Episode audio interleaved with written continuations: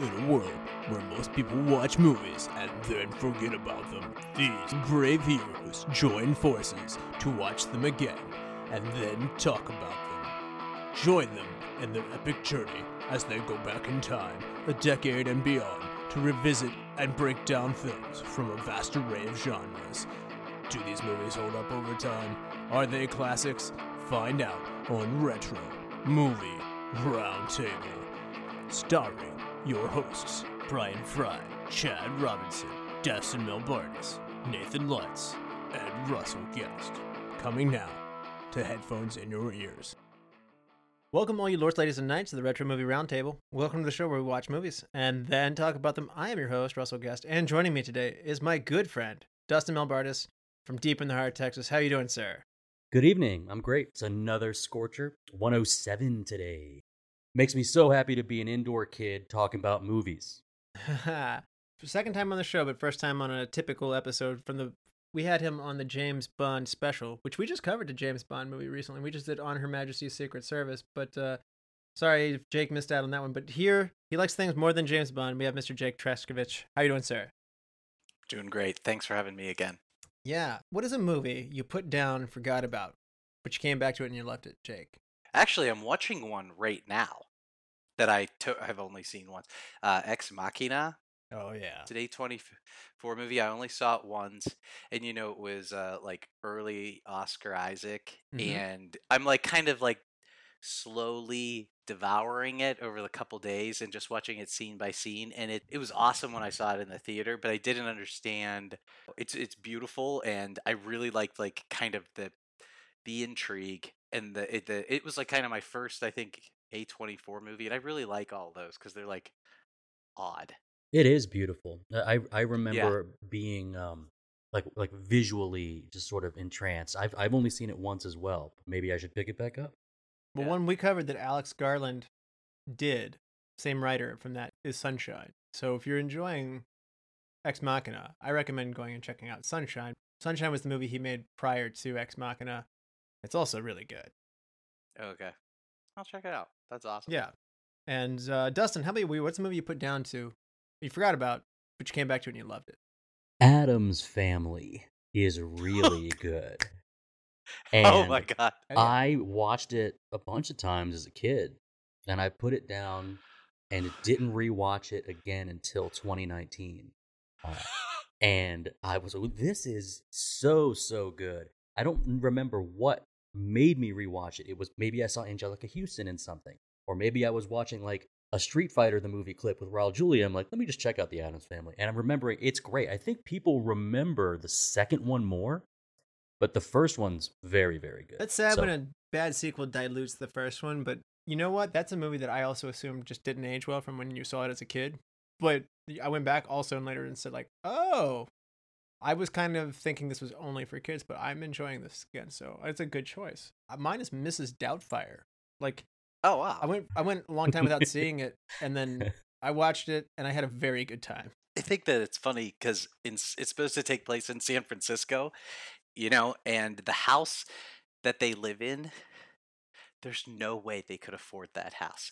Like zero point zero percent. It's in like like right below Billionaires Row in S F. And even back when it was made, no no way in hell. Like that's, that's just like impossible. So I like I drove past it and I'm like, what? Jake, Jake, you're a James Bond fan. You know you, that you've got Pierce Brosnan being the victim of a drive-by fruiting in that uh, movie. Oh yeah, oh yeah, that's right. Oh God. I, I have to really quickly, you said the sequel to Addams Family is terrible. You need to rewatch it. I watch it every Thanksgiving. Wow. It's is it good? Spectacular. Oh, okay. See what, oh, what I think, I think, and I'm I'm I'm with you here, is that I think people misremember like one of them was a bad one, one of them was a good one. No, I I think you just grow up and reappreciate these. I don't think one was bad. Um, I, yeah. But yeah, I think people really remember that scene of Wednesday talking about the uh, the pilgrims and the Indians sharing. Like oh, th- people yes. remember that more than anything else about the second movie. You know, when you write a letter to yourself back in time, and you you, you can just say, uh, you know, you give all this like important life advice, and at the end of it, and P S like Addams Family really was good. yeah. Yeah, it it like and the the one-liners are spectacular. You know, I, I you're so cute, I could just eat you alive, and then Morticia's like, no, no, much too young. Like, it's all that crap of like morbid humor, which is kind of totally like Beetlejuice. And too, kind and of. and it's not done in the same way that like Elvira would deliver it, right? Right. Like, like Morticia Addams and Elvira are not the same. So like the, the, their delivery of these are, are are very good. Yeah, yeah. Well, you let a good segue in there because just so happens is Dustin, what movie are we covering today? Uh, we are covering Beetlejuice from nineteen eighty-eight. All right. Beetlejuice stars Michael Keaton, Alec Baldwin, Geena Davis, Jeffrey Jones, Catherine O'Hara, and a young Winona Ryder. It comes out in nineteen eighty-eight. The budget is fifteen million dollars. It takes in seventy-three point seven million dollars, so this is a huge profit off of this movie. It comes in at tenth on the box office that year. It comes in just behind Cocktail and ahead of Working Girl, which, by the way, we've covered Working Girl, so check out that one. That was episode ninety-eight. Number one movie that year from nineteen eighty-eight was Rain Man. Beetlejuice gets a seven point five on IMDb. The critics of Rotten Tomatoes give it an eighty-five percent. The audience scores gives it an eighty-two percent. It is an Academy Award winner. Beetlejuice won the Academy Award for Best Makeup, which I, I totally get that. It is a BAFTA nominated for Best Visual Effects.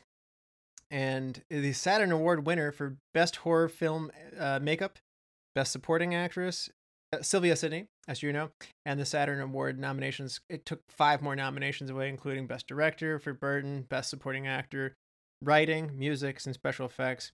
And the A F I gives this high praise on the top one hundred comedies of all time. This is number eighty-eight. Jake, this is a well-appreciated movie. And is this a movie that you had seen before? What was your history with it? What was it like coming back to it today? This movie, like, was the very first movie I remember seeing in the theater, actually. So I saw a bunch before this, but this is like, I remember I saw it with my, my two late cousins and my aunt, and we drove to a special theater to see it. At the time, I didn't realize there were two F words in it. I had probably never heard the F word up to that point, but I was eight, and I was, I don't know, mesmerized. And then I watched it constantly, constantly as a kid. And then re- I, I, and my brother and I have like this thing where we go back and rewatch movies all the time. But it's like Ghostbusters, where there's like, it's awesome when you're a kid for those weird moments and action and stuff like that. It's like kind of a cool story, and then it's better as an adult because you get the humor, and there's a lot of underlying things you wouldn't get as a kid, like what the heck's going on. I, I don't know, so it's very special. Yeah, yeah. So yeah. If you enjoy it as a kid, it, it, there's a lot to grow with for sure on that. So coming back and studying it a little bit deeper makes you appreciate it even more, I'm sure. Dustin, yeah. How about you? What was your experience and background? I did not see it in theaters, but I did see it a lot as a kid, and then my revisit uh, had me noticing things aside, like the, the big, like funny or popping moments, uh, smaller, more subtler things about this movie just stood out for this particular watch. I know that I'm a Beetlejuice fan, and I know that I was a fan of that animated series, that Canadian animated series from the early nineties as well. Or sorry, late eighties into the early nineties. Mm-hmm. As different as it was, I liked them both. Um, I remember having Beetlejuice merchandise. I had toys for this character, more so than I had like Ninja Turtles merchandise or Hot Wheels. I remember playing wow. with Beetlejuice. He was a friend. Uh, like, you know, you, you go to Disney World or Epcot Center and you get a little purple figment uh, dragon stuffed animal or something. Like, I had Beetlejuice growing up.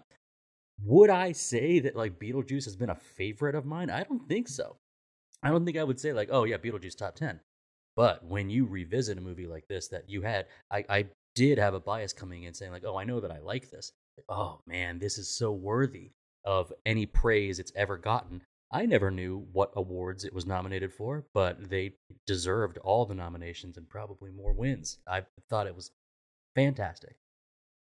Yeah, I had been away from this one for a long time, but I actually first saw this one not so long after it came out, but probably in the mid-nineties, like ninety-three, ninety-two, somewhere in there. And so I wanted to see this. I was begging my parents to see it because of the animated series that Dustin's talking about.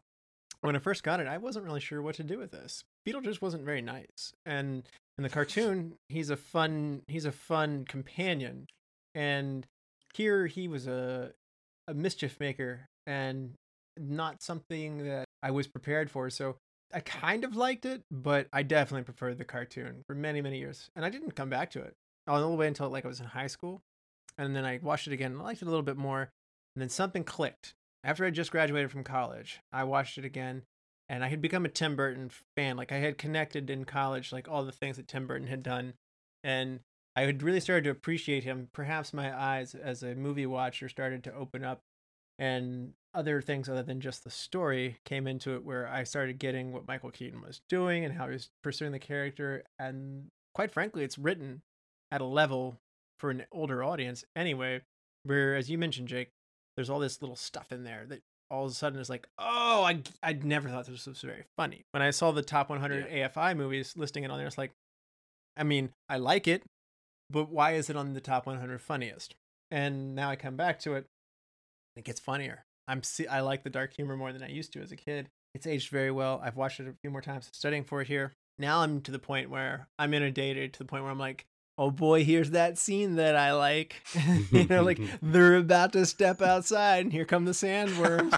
Like, I, I mean, I've got my scene just like that. Well, I'll wait until after the break, but I've, I have that one that, like, when I saw it was coming up on this rewatch, I was like, oh, settle in. And I rewatched it like five times, rewound, repeated it. Uh, I can't wait to tell you about which which scene that that, that scene for me uh, is a little later on. Nice. And well, I mean, the other thing I gotta say, this is refreshing. This year we have watched a lot of long movies. I, I we haven't totally tabled it up yet. It'd be cur- curious to see at the end of the year.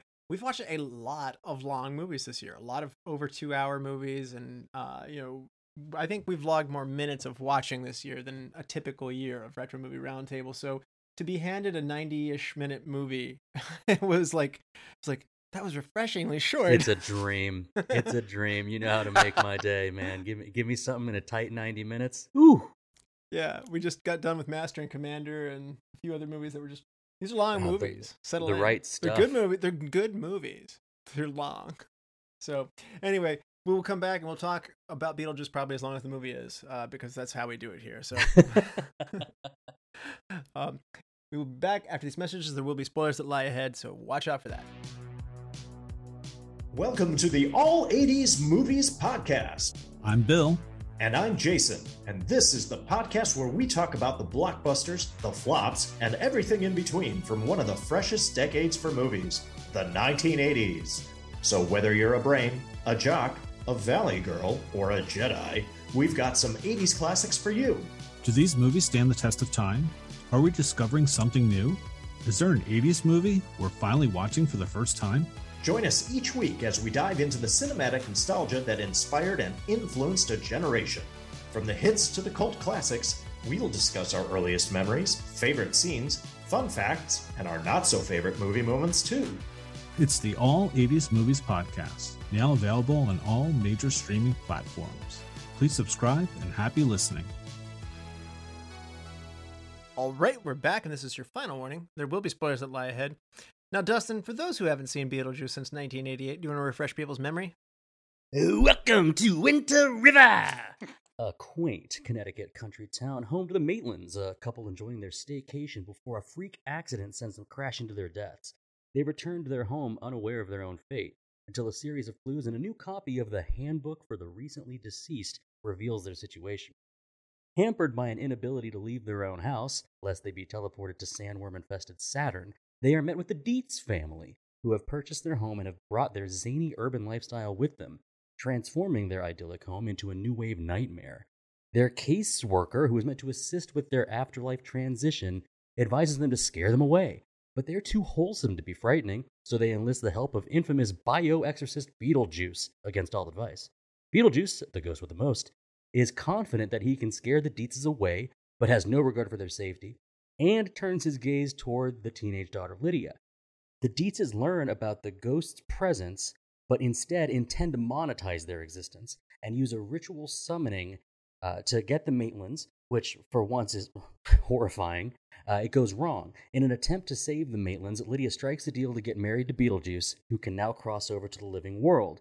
This results in the deaths of two members of the seance and nearly ends with matrimony, before the Maitlands defeat Beetlejuice and share their home with the Deetzes, while Beetlejuice finds himself in an eternal waiting room. Now that the plot summary is done, it's showtime. This is an idea for a movie that comes out after Poltergeist, which was a big hit movie. The idea of bad ghosts was like flipped into a where like the house would be, the living would be the awful ones, which is a fun flip on this. Like the living are haunting the dead, and that's not one of those things that I got early on. I mean, Jake, you mentioned this too. What got funnier for you as you got older? I think that the first thing that was like, oh, this isn't made for kids is the she's sleeping with Prince Valium tonight. Like, I didn't know who the hell Prince I, Valium was as a child. As a kid, and then as a psychiatrist, I'm like, that is pretty spectacular. But the funniest part, and I never liked it as a kid because it was a preamble to the best part of the movie, was when Catherine O'Hara, Delia, is making food and she's like, ghosts. You're telling me this is a ghost. And like she starts going down this pathway like, I'm making a dinner tonight for seven people, and uh, all of them except one have been on the cover of Vanity Fair except for you. You know, like, and it, like nobody would have catch that as a kid, but like all those like little tiny, and then like to change the subject at dinner, the dad proposes that toast, and it's really quick, but it's like, I'd like to like the toast to intrepid friends, two dozen Tobus to be with us here this evening, their buildings go condo. You wouldn't hear that as a kid. Like, it's just like how how quick, and some of the things we, even Beetlejuice is saying, you know, we're simpatico here, uh, you know, that that sort of stuff. Like, you, those, it's very clever and very well worded in every scene. Yeah, may your buildings go condo isn't funny when you're eight. No.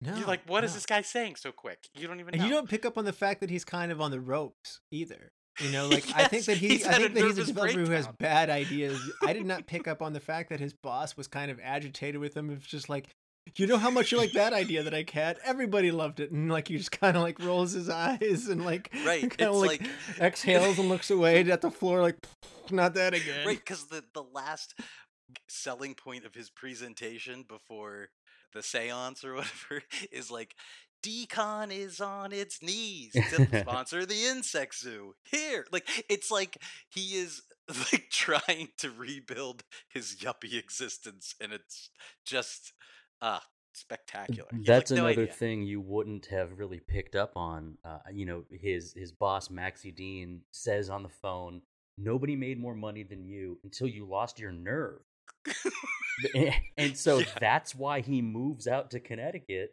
To I, I, I suppose, like, all right, maybe he can rebound, but that was completely lost on us as a kid. We're like, okay, they're they're they're just a kind of a kooky duo. He he must like the outdoors, and his wife, the mom, Lydia Deetz, she's uh, just a little kooky. Uh, no, he's been ostracized.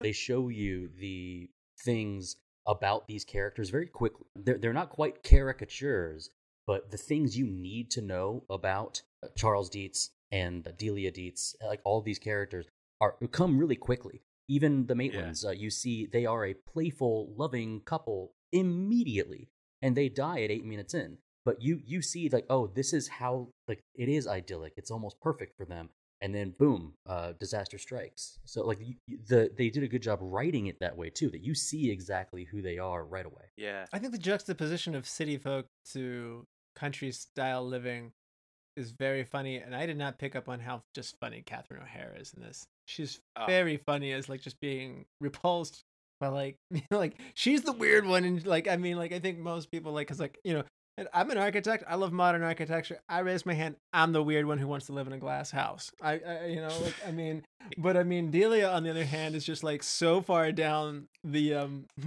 down the hole, like she's lost connection to everything right. else. She's and she's probably the the biggest bad guy of the living world if you think about it. She embodies that like.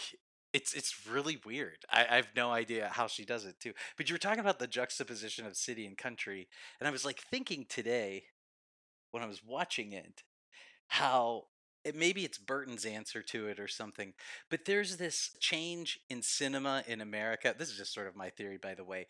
That that actually was the introduction of like living in, making it in New York. You guys talked about Working Girl, right? Like, classic. Then there's, like, Wall Street. It was there was a time where everything was about New York City and Beverly Hills. And then the the, the Maitlands are kind of like old-timey, like fifties. This is like like the Simple Life and that kind of weird, that interplay. So I don't I didn't see it as like city country, although it's totally there. I saw it as like wholesome yuppie. You know, like it was like yeah. it, like and America was like all about that. At the late eighties, it was like just either Beverly Hills or New York City. Chad lives the line in Coming to America, where like they're like, "Let's see, we're gonna go to America. Well, we can either go to New York or L A" Just- yeah. yeah. Well, Charles doesn't want to bring city stuff. He he he wants mm. to revel in the small town hominess. He opens the book of the the you know, John James Audubon bird pictures. Looks out the binoculars and immediately sees like a baby vulture eating carrion. Um, like he he wants that. At least he pretends to want that. Perhaps while he plots his own like return to real estate or whatever it is that he does. He wants it, but, but he's ruining it without realizing it. It, it I, I think what's important, what Jake said, is that D- Delia is the closest thing to like an antagonist. She's bringing the stuff that the Maitlands don't like. She she's bringing that that art style. She's bringing that weirdo-ness. Uh, yeah. As, yeah, but they would probably be quicker to warm up to Charles uh, as opposed to uh, Delia, who uh, once again shows you how quick she is. Like, hey, I agreed to move out you out here with you, but if you don't let me gut this house and make it my own, I'm going to go insane, and I will take you with me. Uh, and I also like it when you know Lydia's like, you know, Delia's gonna hate it. I love it. yeah, yeah. So yeah. we have uh, we we have our sort of. The closest thing to a bad guy, I guess. Uh, yeah. In the living. Have you ever come across uh, a Delia in real life? Yeah, totally. Yeah. It's very interesting. I used to live across the way in in my apartment down in S F from someone who was very Delia. Like, they, she does this weird stuff with, like, birch trees and deconstructing famous purse, like, famously designed purses and just wrapping up limbs. And then she had this gallery, and I was like thinking, what the hell kind of life is this? And it's totally Delia Deetz, and she had all these famous friends and stuff. I was like, what? How do these people exist? But they do. It was a perfect encapsulating sort of thing. So Catherine O'Hara does it very well. And at one point I got I thought Lydia was like this tragic character. I had to get old enough to get through those teenage years to then go back and realize how thick they're laying it on. Being suicidal is not funny, but they take the dramatic nature of just somebody who's very unhappy. Their parents aren't paying attention to her. She's been thrown into a world where she does not belong. And there, she has all the reasons to be unhappy. But it's, uh, it's so one of those things where you have to get older to appreciate that too. And I'm wondering, why did I like this movie at all as a kid, to be honest with you? I think I was just trying to force it. Like, I like that cartoon. And this made the cartoon, so I guess I like it. Now I'm looking back at it going like, this movie's really not for kids. My mom was reluctant to show this to me at the, at the, they had seen it. And my mom was like, I don't think that you want this. I'd be like, yes, I assure you I do. And I was like, I was like, it's like, it's got the guy who's Batman and Mister Mom in it. And like, my mom's like, it's not really like that. And I'm like, it's going to be like that. It's going to be great. How about we well, get that I movie? Think- Yeah, o- think... Otho's wit is lost on children as well. Oh yeah, like, for w- sure. What is he when you're a kid? But like he's he's wonderful when you're watching as an adult. Yeah, you have no idea like the suspected sexual orientation of this fellow. Why there's a like like a heavyset gentleman walking around with this married woman who dep- she depends upon him for every little opinion. It's just. Like, you don't even think about it. It's like, oh, yeah, here's this buddy. Well, like, they enable each other. Like you said, have you met a Delia? They need to be surrounded buddy. by people who are in their little echo chamber. And this is pre-Facebook. Yeah. So if without them, they don't uh, they don't feel as self-important. So they make each other feel better than everybody by stroking each other's massive egos. That is a very That's... funny thing that you have to realize as an adult. And like, but again, as you pointed out, Jake, it's just like, this is hilarious. And it's it's nuanced. It's not like they're just like dropping one-liners out there. Yeah, right. Also, she like writes, she spray paints mauve on on a wall. He nods yep. his head. That is mauve. You read and he's my like, mind. You read my mind. And they're not doing anything. Like, you didn't read your mind. You just walked into a mauve room. It's so dumb. It's great though. And you're right. It's enabling. Because they need the echo chamber part of it. Like, they need to. They bring that couture with them. That like, oh, we are still cutting edge.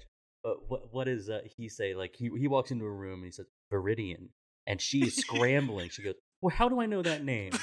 And right. completely misses the mark. It's like, no, it, it's blue green. that, that isn't a joke when you're a kid. So you, right. Russell, you're absolutely right. This movie really isn't a kid's movie. But oh, something yeah, yeah. about the cartoon does draw the the children of the time towards like, well, okay, there was a movie based on this too, let's see it. Their vast difference, uh your, your mind makes up for it. But uh yeah, definitely Beetlejuice more adult oriented compared to a cartoon. Yeah, I didn't get how skeezy Beetlejuice was. Like, oh, groping Geena Davis, like, you know, lifting up her skirt with a stick and stuff like that. And like, I mean, I don't. They are looking at possibly doing another Beetlejuice in another three years from now, which I hope it happens. They've been kicking it around forever, which we'll talk about later. But how do they? Do how can Beetlejuice survive in a Me Too era? Yeah. No, not at all. Not at all. He is such a pervert. It's so. Great. And it's like they don't get they can't do that anymore. Like, when I watch this, I'm like, holy crap, like when he comes out, it's just all oh, hypersexualized, and it's great. I don't know, it's just, it's your kid, you don't even see that. I like the you train set like, I like the train set model where it's just like there's a brothel put into it, and like yeah. and his wife looks over at him very, very disappointed, like, why did you build that? I didn't. yeah yeah Right, and Juno does. I know. Juno's the one who does it. It was Juno's idea. It was Juno. I put that there to distract him. You know, I think Beetlejuice, I was going to mention this later, but Beetlejuice is kind of a Looney Tune here. He is? He'll toss something and it makes a sound effect. He has sort of magical powers the same way that, like, the rock can fall and Wile E. Coyote won't fall just yet. He's got this cartoony style appearance almost, but, like, like just a, uh, like, his powers are all... wild. I, I was com- comparing him to The Mask. Yes. Uh, as yeah. well. But yes. It makes me think of, of Looney Tunes. Uh, who Pepe Le Pew. It'd be like Pepe Le Pew is, is, is you know. It's problematic now. At, at, that's yeah. what I was kind of getting to. Is Beetlejuice is like an undead, awful, pervy Pepe Le Pew with the magical powers. And they probably must and, smell bad. Yeah, yeah, and yeah, he, he stinks and he eats bugs, and like that's the thing is, I think he's more gross than scary, and the movie does try yeah. to tell you that he's scary. Uh, maybe they could do a better job of that. We'll talk about that later. But uh, he he is he's funny, I think first, gross as well, and then you know his head spins around like in The Exorcist. Yeah, don't you yeah. don't you hate it when that happens? Like, and it's a joke. It's not scary. So like there there's so much about this that maybe had. Never been attempted or done before. That uh, kind of this is a benchmark in. Oh wow, this movie swing with the pendulum so far towards it makes the top one hundred comedies list, but it won the best horror at the Saturn Awards. So like that's that's wild that it can do both. It's really interesting that you point out The Mask. I don't think you get that movie without this movie because you're right. They took cartoon things and they put it in the real world. And while Roger Rabbit took cartoons and put them in the real world, which was like groundbreaking.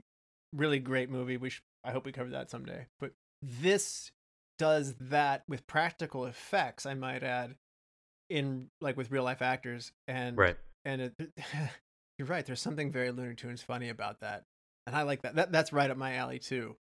You know, seeing real world stuff with real world consequences, so to speak, happening with Looney Tunes effects.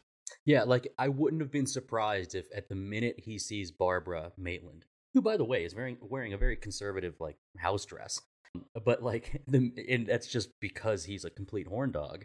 That it's any woman.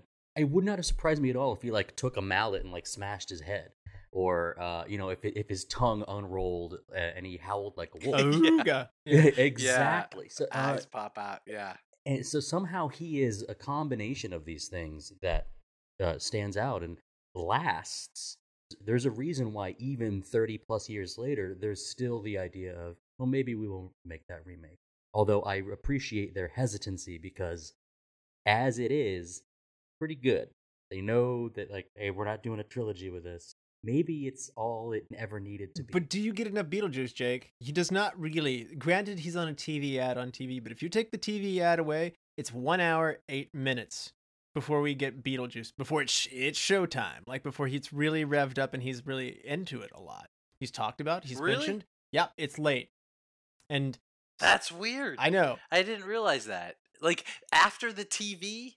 Like, but they call him in an hour and eight minutes in? Yeah, that's uh, exactly. That's incredible. So you don't get much time with Beetlejuice. We have actually talked so much about how we like Lydia. We've talked so much how we like Charles. We like the the other people characters, and that's really unusual because the title character, the lead actor in this, yeah. is not really in it very much. It, it, right. Like, it's funny. Like you just said, Jake, you're kind of surprised by that. But do you get enough time with Michael Keaton Beetlejuice? You know, I think actually that's probably what makes it magical. I haven't thought about this, but the fact of the lead up probably makes it even better. Like, there is this, like, why is this movie named this? There's these advertisements they're reading about. He's heard upon. He's riding that fake cow, which is spectacular. Like, I forget, I always forget about that commercial. And it... Yeah, I think that actually... Jake, that's you... the scene. I rewatched it a dozen times. Uh... It's so stupid. And he's like, not moving. he's swinging, he's swinging the lasso, and it's not a circle like a lasso, but he doesn't stop it. He just keeps it going. Um. Yeah. Sorry. I just sorry to interrupt. Yeah. No. It's it. You're. You, I had never thought about that, but it doesn't. I think that it doesn't matter because it's like one of those movies. It's not a slow burn, but it's all this other stuff that happens, and then you're like, look for. It's anticipatory, and this is kind of different, but it's like Alien. ominous, ominous, ominous, ominous, ominous, and then it's like, oh God! Like, mm-hmm. Get me the hell out of here! You know, like, oh my God, what are we watching? You know, it's like that kind of. Long lead in. Build, Long you know, lead in. You, you, you know, so, yeah, yeah. yeah. I think that's important to bring up, Russell and, and Jake. I think you're right. It, what you just said made me think about, like, how, how was this movie marketed? It's called Beetlejuice. They would have had to show you Beetlejuice. They would have had to show you the character. And when you realize that the story is really more about the Maitlands and the Deetz, is Beetlejuice. Uh, Russell, I didn't know you were going to mention what you did, but I actually counted the screen time in, in seconds. It's uh like seventeen and a half minutes. That's not much. It's all it's all backloaded, and that includes uh, a seven minute final sequence of the seance and the summoning. So like, and that includes the minute and a half of him, or I guess it's only a minute uh, of him in the waiting room with the head shrinker.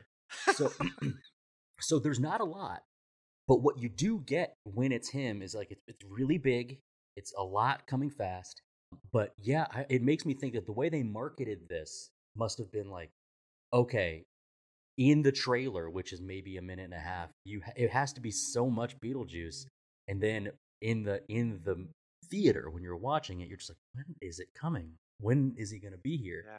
And you're right. The, there's the there's the commercial, but you also do see him reading through. He, he says that great line, "Oh, it's time to get a job. Go to the business section," and it's obituaries. yeah. And you, so you do see him in his little underground lair beneath the house or wherever it is. So it's just, it's just, it's not really FaceTime. So yeah, very, very low amount of, of a screen time. I think it's really good too, though, because if you think of all of the scenes that he's in, it's way too frenetic. Like, think about if there was like an hour of just solid Beetlejuice in and out. It would be a yeah. lot for it's an so audience. Much. You know, it'd be like way too much. Yeah. And when you were talking about like that anticipatory sort of vibe, you know, I was thinking a lot of my movies that I really love are anticipatory. It's like a slow burn. Like you have to, like you get enveloped into the movie and then it's something happens at the end, and and there's like I, I don't know I, I actually that's usually my kind of jam, I guess, now I think about it. You're making a good point though. Suspense and comedy is not something you talk about. It's like you right. said, you're you're anticipating to it, but you're building to something. It's not like right. suspense like I'm literally at the edge of my seat, I'm sweating, I'm riveting, I'm grabbing my seat, but you are kind of being held wanting, and when it comes it kind of makes it really good. So it's, it's that's an interesting element of comedy. I don't actually know if I can think of any other comedies that have that suspense in it, that anticipatory. But there's a lot of other jokes beforehand. The jokes are actually the Maitland Deetz lives as opposed to Beetlejuice. We haven't really talked much about like the Book of the Dead. The Handbook for the Recently Deceased. The Handbook for the Recently Deceased. Juno. The Wacky Crazy World of the Undead is also very funny. Yes, it is. It's it's full of red tape. It's disappointing. I mean, you think of heaven and hell, and this is something that's uh, something that's not quite purgatory, but it's just weird. I mean, everybody yeah, takes yeah. on the the characteristics of where they were when they died. The Deetzes are an exception to this. They should be wet the whole time, and they were written to be that way, but Tim Burton said it was just too mean to have their actors be wet the whole time. um, That's unbelievable. I, I just went and I grabbed my own personal copy of this that I got off of Etsy, by the way. If That's you could awesome. I'm glad you have that. I actually have, I do have an Etsy. This was a gift. Somebody got me the... Uh, The Steve Zissou like ring for being in his in his little uh, cadets or whatever. I have a Zissou ring. Um, Etsy's great for that type of thing. Uh, he just ah, yeah, so good. Listeners, you can't see it, but he's got a full handbook for the recently deceased in his hands. It's awesome. Perfect. It's, yeah. it's a hard read though. And that's that that's also adds to the humor of it. Reads too. Like stereo instructions. Right. So nothing's so easy good. for them, and it's. Like they have to sit through this long waiting room, and everybody's so irritated with them not knowing the rules of the dead. The unenchanting world of the dead is so funny. They can't leave their house. Like they've made a very funny set of rules out of this, and I mean, yeah. just the general framework that they've got is very funny. And uh, skipping a little bit ahead of the writing, I mean, the original script is far less comedic. It's much darker. So Michael McDowell writes this, and instead of possessing the Deetzes is forcing them during a dance dinner. He wanted like a vine, like to come up and like take a hold of them and tangle them up in their chairs. Like he envisioned, uh, Michael McDowell wanted to have like a winged demon, be, like be the form of a Middle Eastern man who was intent on killing the Deetzes rather than scaring them. Uh, he wanted to have sex and bone Lydia as opposed to just marry her. Like, oh I mean, my God. And be, she's fourteen. I know. For Christ's sake, it's like Jesus. I know. So this is a whole lot different as it was written, and uh, he was just free to wreak havoc. And uh, you know, obviously, him getting out's a little more threatening. The McDowell script, uh, he was featured. Uh, the Deetz child was there. Was also a nine-year-old sibling to be there as well, and uh, his homicidal wrath and the film climax involves where he mutilates uh, her while in the form of a rabid squirrel in his true form. Ugh. I mean, this is heavy stuff that that Mike McDowell's writing. None of this is remaining. And according to producer Larry Wilson, who was involved with some of these early rights, the original ending was dark, and it ended with Winona Ryder's Lydia dying in a fire while joining her friends in the afterlife. Weird, kooky, like, I'm with the people I wanted to be anyway. Like, dark. Really dark stuff. I'm so glad.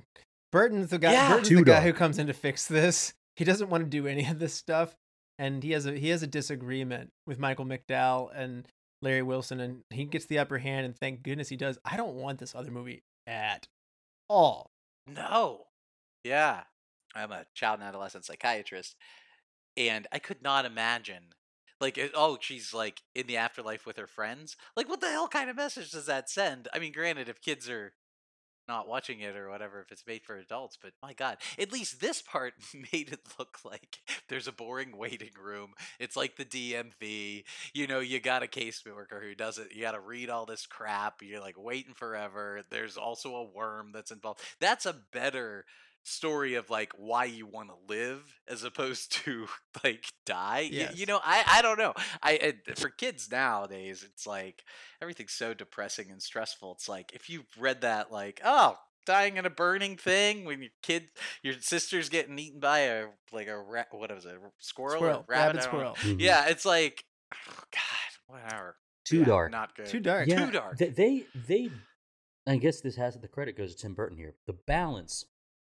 Comedy, horror, morals, perhaps. The, the balance of this movie is something that maybe this movie would be remembered much differently if the balance were teetering one way or the other. But uh, I believe we do have the, the, almost, it wraps it up really quick. Russell, you mentioned it earlier. Nothing funny about suicide. she's talking about jumping off of the Winter River Bridge. She, we see her writing her note, and in her note, she's like going through many drafts, which in a way is a little bit of comedy. Like, oh, I need this to be, you know, perfect. And then she says to Beetlejuice, yeah, I want to be on that side. Beetle's saying, I want to get out. She says, I want to get in. And Beetlejuice, the comedic character, the crazy character, stares at her and goes, why? Yeah, yeah, that was so good. And that, that wraps it up for you. It's like, no, none of us on this side are like super excited about you potentially ending your life. Life is precious. The Maitlands, the Maitlands back it up. She's like, yeah. she's like, you guys are good parents. I want to be with you. And they're like, no, no, this is not yeah. right. This is not natural. This is not your time. We don't, yeah. we do, we don't want that for you. And debatably even more hitting at home what you're talking about, Dustin. And that balance comes across a frenetic pace, like what Jake mentioned. Uh, you could not have more. I mean, you said an hour. Even if we did forty minutes of Beetlejuice, it'd be like, whoa, I, I need a break. It's a lot when he's on screen. Somehow, the, the, the pace is crazy fast, and it's hard to think about this movie from a first-time watcher's perspective, I think.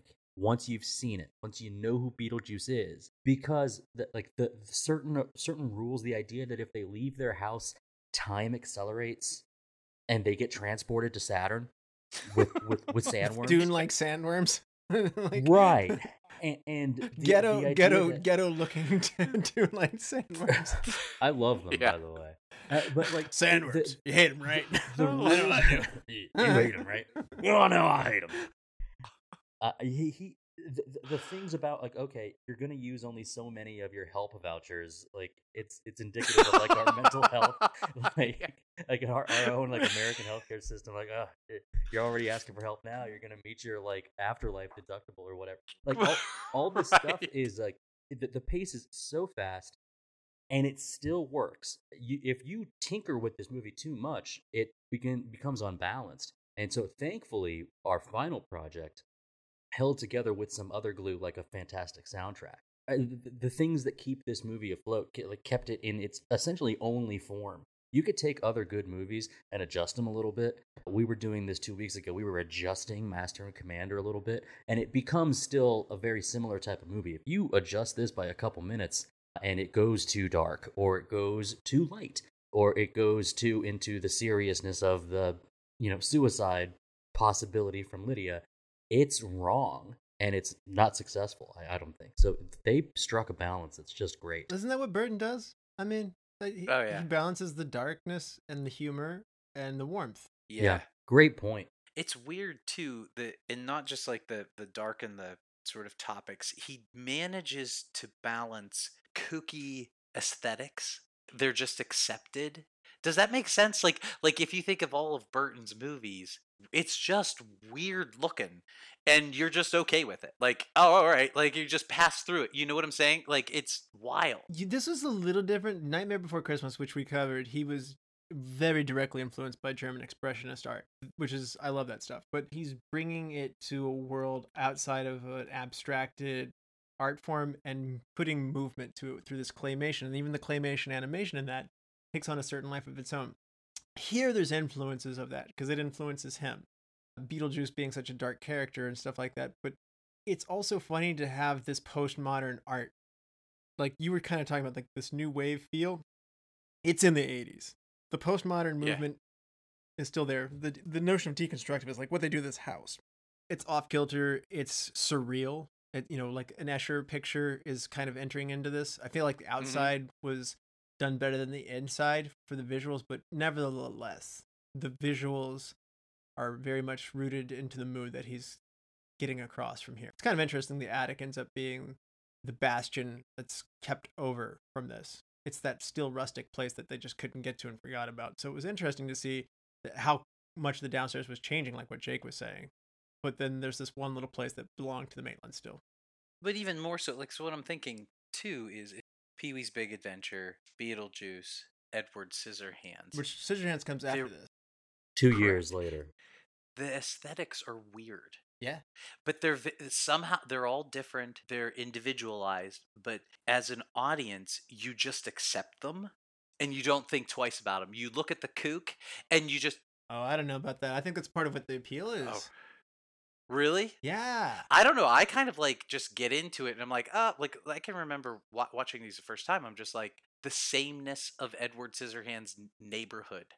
Right? There's such a good commentary on like cookie cutter suburbs right. and how how everybody That's... has to be similar and there's a degree of conformity within it. We're not breaking down that movie, right. but I'm just saying like the aesthetics reinforces the gags that they're yeah, talking about. Yeah, yeah. But it's just I always just feel like I'm like buying into whatever he's whatever aesthetic he's putting in as an artist. You like watching it. Like I'm like totally okay with it. You know, I don't know what like Pee-wee's house.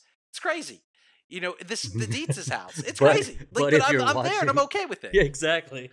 That's what yeah. I'm talking about. It's like, oh, oh, this is how they this is how they live. This is their weird stuff. Look at that terrible bench they have walking in as opposed to a nice country bench in this like beautiful house setting. It's weird. It's got like sticks and all this crap. But it's like, oh, that's theirs. Like I find myself like, oh, all right, this is just how it is, and this is kind of their the it's it's different. I, I love I their how... dining room table. Absolutely love their dining room table.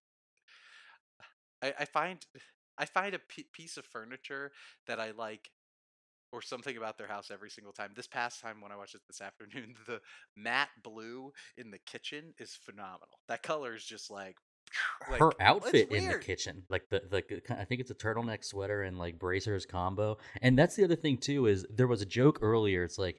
Ah, nice big kitchen. You'll finally be able to make a decent meal. And it's like, man, so Death like stare. Even like husband ragging on his wife's cooking and trying his hardest to get away from his family. That's another thing that you miss as a kid. Like, how is that funny? Like, no, you want to get away. Um, and, and, and the thing is, yeah. wouldn't you expect that she's not a good cook? But you see her with a pure Mario Batali amount of ingredients on that in that kitchen, and she yeah. puts together that shrimp dish or whatever it is. Um, it's like like she does it, so it's it's not just the ordering Cantonese. It's it's she can cook as well. Apparently, I yeah, don't know. yeah, for sure. But going back to how this thing was made, like so, co-author Larry Wilson, who wrote this with Michael McDowell, he said, "Believe it or not, that horrible script idea that I read earlier, they took it to Universal and they did not like it." And uh, the director of the development, director William Hill, was friends with Larry Wilson, and he brought him there, and he was you know he thought like you know, he thought this was a good thing, and he was like. He gave him Beetlejuice to read, took the weekend, he came back, and he was thinking it was going to get a good reaction. He read he read it, and uh, he came back and told him, what are you doing with your career?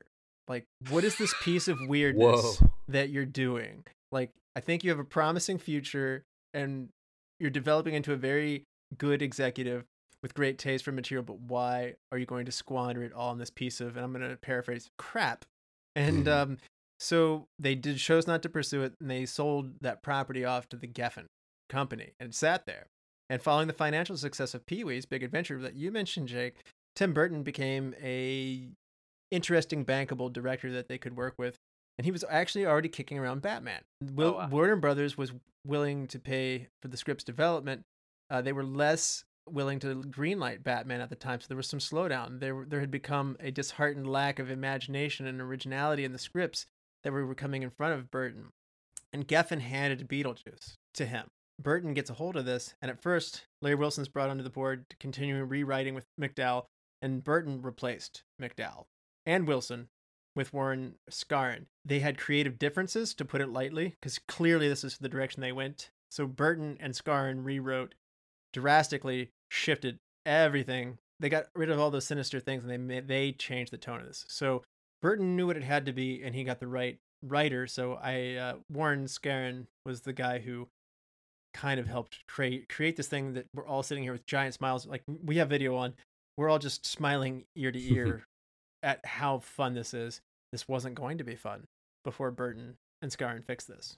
Horror fans will take certain villains or enemies or antagonists and think of them as more fun than they are. I know that as some of these franchises go on, uh, you can add more levity. Uh, for instance, you could think of Freddy Krueger's humor. You can definitely think of Child's Play Chucky's humor. Even, you know, Jason Voorhees getting put in comedic situations. Halloween. Uh, Halloween. Uh, Gremlins are meant to be funny. Like, so, like, there, there's an idea that, like, eventually, like, like some horror movie, like, pe- horror fans will like. And I, I was watching a game show one time where one of the contestants said, the uh, the Cenobites seem fun. They seem cool.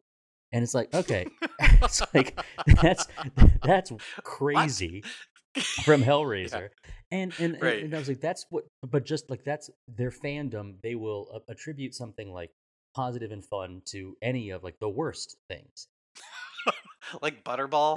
He's really jo- he's a jolly guy on the side after. Yeah, you know. He's a great time. Get a couple drinks in him. Yeah. But no, but then then we get to like, okay, ridiculous. This is intentionally written to be less dark. And all of a sudden, Beetlejuice has a much wider appeal than just horror fans. It was a stroke of genius to take it away from the darker side. Because had it stayed dark, there still would have been people that said, like, oh, yeah, Beetlejuice is the man.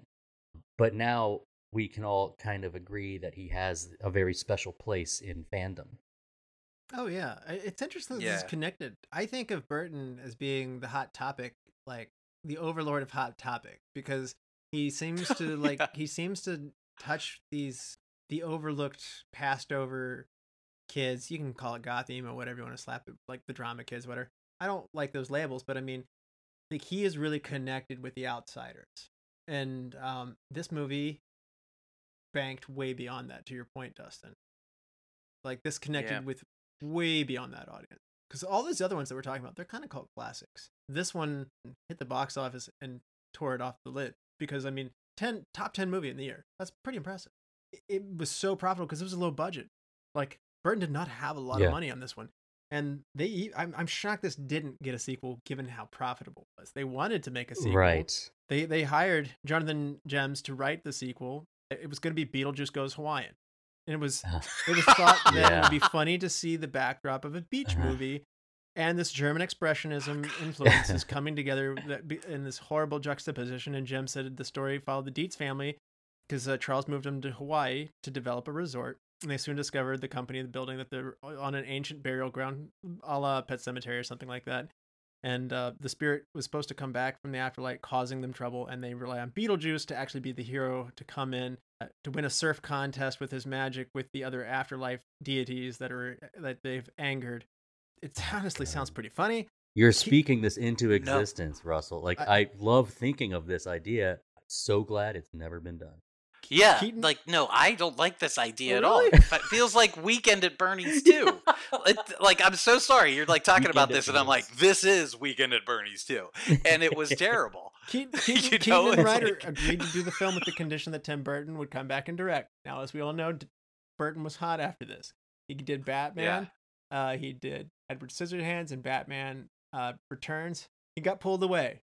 So because Burton became a hot commodity, that's why it didn't happen. But uh, there have been a lot of there have been a lot of hey, would we do this kind of thing? And, you know, Winona and Keaton. It's funny. Everybody keeps saying like, yeah, if everybody's involved, we'll do it. You know what though? I think it's interesting when you're talking about the a little bit ago when you're talking about the process of them like writing it and rewriting it and aggressively rewriting so, it. Aggressive, right? But I actually, I went to a viewing of Pee-wee's Big Adventure, and then Rubens was there to talk about it awesome. And answer questions. Cool. And it was amazing because it was like at this like cool place here in S F. And without prompting, the audience cheered together at parts, which was, that's just magical to me. I like love it. Like the yeah. deep in the heart of Texas, like the people like were like ready and my partner at the time was like, what the hell is going on here? Because he had never seen that the movie. And I'm like, get ready. It's P- going to be people great. People are getting Pee-wee's like the Rocky but, Horror treatment. Right. Oh, yeah. But it, it should, actually, in my opinion. I like love that Let's movie. Let's make it happen. But when, when Rubens talks about it in his work with Burton, it's it's very interesting because when you're talking about like the rights and the rewrites and then him teaming up with one person and they just like take off, that's what happened on Pee-wee's Big Adventure. They basically...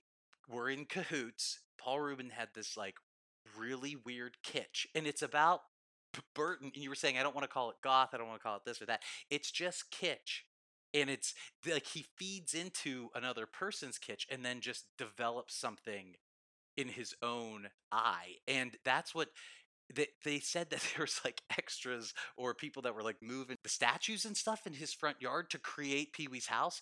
And both of them, they dropped off all this crap. And both of them are like, we're going to need two more trailer trucks full of this. And like everybody, this was like his first movie. Everybody was like, what are they talking about? And like nobody got it, but I could imagine that being the process of writing Beetlejuice or rewriting it and going through these iterations, because it's just that, and that's what makes, I think, Burton's movies magical, because they have that, there's something different. Sorry. He has that attention to detail as a director of what's going on in the production design, what they're wearing and what the, what the environment they're in. I mean, Wes Anderson does this, but I mean, be, yeah. but Tim Burton takes the fantasy into this. And it's not an established movie that's like a fantasy. This isn't Lord of the Rings. This is, they are inhabiting Connecticut. You know, this is Winter River, Connecticut. It's a fictional town. Right. It's actually, it's actually East Corinth, Vermont, if you want to go visit it. And I actually hate to disappoint you even further. It's a set that they built. So like, if you want to go visit, yeah, I this, know that house doesn't exist. Ugh, but in a way, so you could tell that it was a set. Like, I liked how cardboardy it was. You know what I mean? Like, it just goes along with what you said. Like, it was cheap, but it was designed to look that cheap. Be- believe it or not, they only had fifteen million dollars, as I mentioned earlier, to do this, and only one million dollars could be reserved for visual effects. Think about that. Oh my only one God. fifteenth of the budget in a Burton film goes to visual effects, and it looks this cool. It's getting nominated for all these uh, makeup and uh, costume awards, and that is resourceful to the maximum. Matt, so much respect on that. For sure. They, they the bridge they had to build that too. Like, that's not a real bridge. They dammed up a tiny little creek. I did think to myself when I was watching it this time, I was like, yeah, nobody's dying from that car crash. No, you're mildly inconvenienced, like in The Office. Like, when they drive a car into the lake, like, you just, you get out and you're wet. It's like, wow, I'm cold. Let's go home.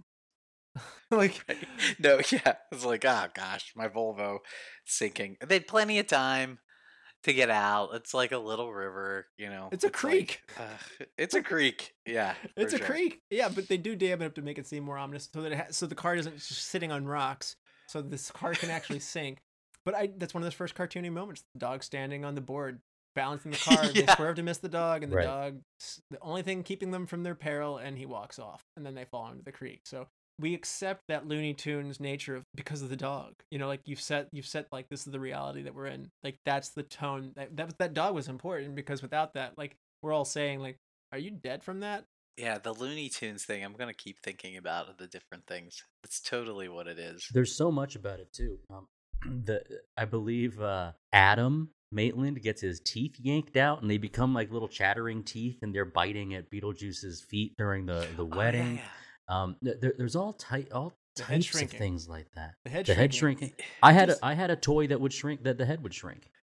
I, I love that, that. I love that it's like this witch doctor that you don't like. He's just not saying anything. He's like the chief from like Cuckoo's Nest. Like, he's just not saying anything. Right. Beetlejuice has this astronomically high number of like two hundred forty-nine, seventy-eight million. Like, I feel like it's some massively high number, and, and the witch doctor has four. And I like, how, I like how Beetlejuice is like, oh, look at that over there, and like and like switches them crudely, drops it at his feet, not in his hand, and then like he's like, oh, looks like I'm next. Actually, good thing too. Hey, I yo, got, there goes I got a photo shoot with a G Q. In about an hour. Yeah.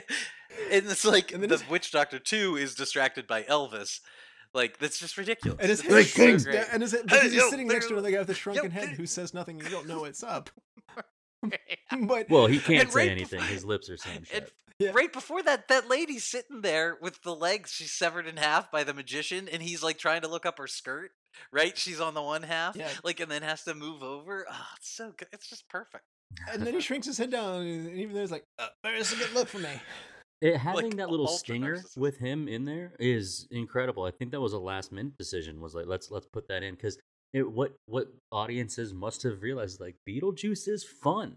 And I and and even it, with his evil plot to escape, like, it's it's because he's too dangerous. It's because he, he's harmful to the living, uh, because he's reckless, like he could have killed Charles, or... Like, the things he was doing, like, was supposed to be set up for you as, like, oh, no, that's bad. He's one of the bad ones.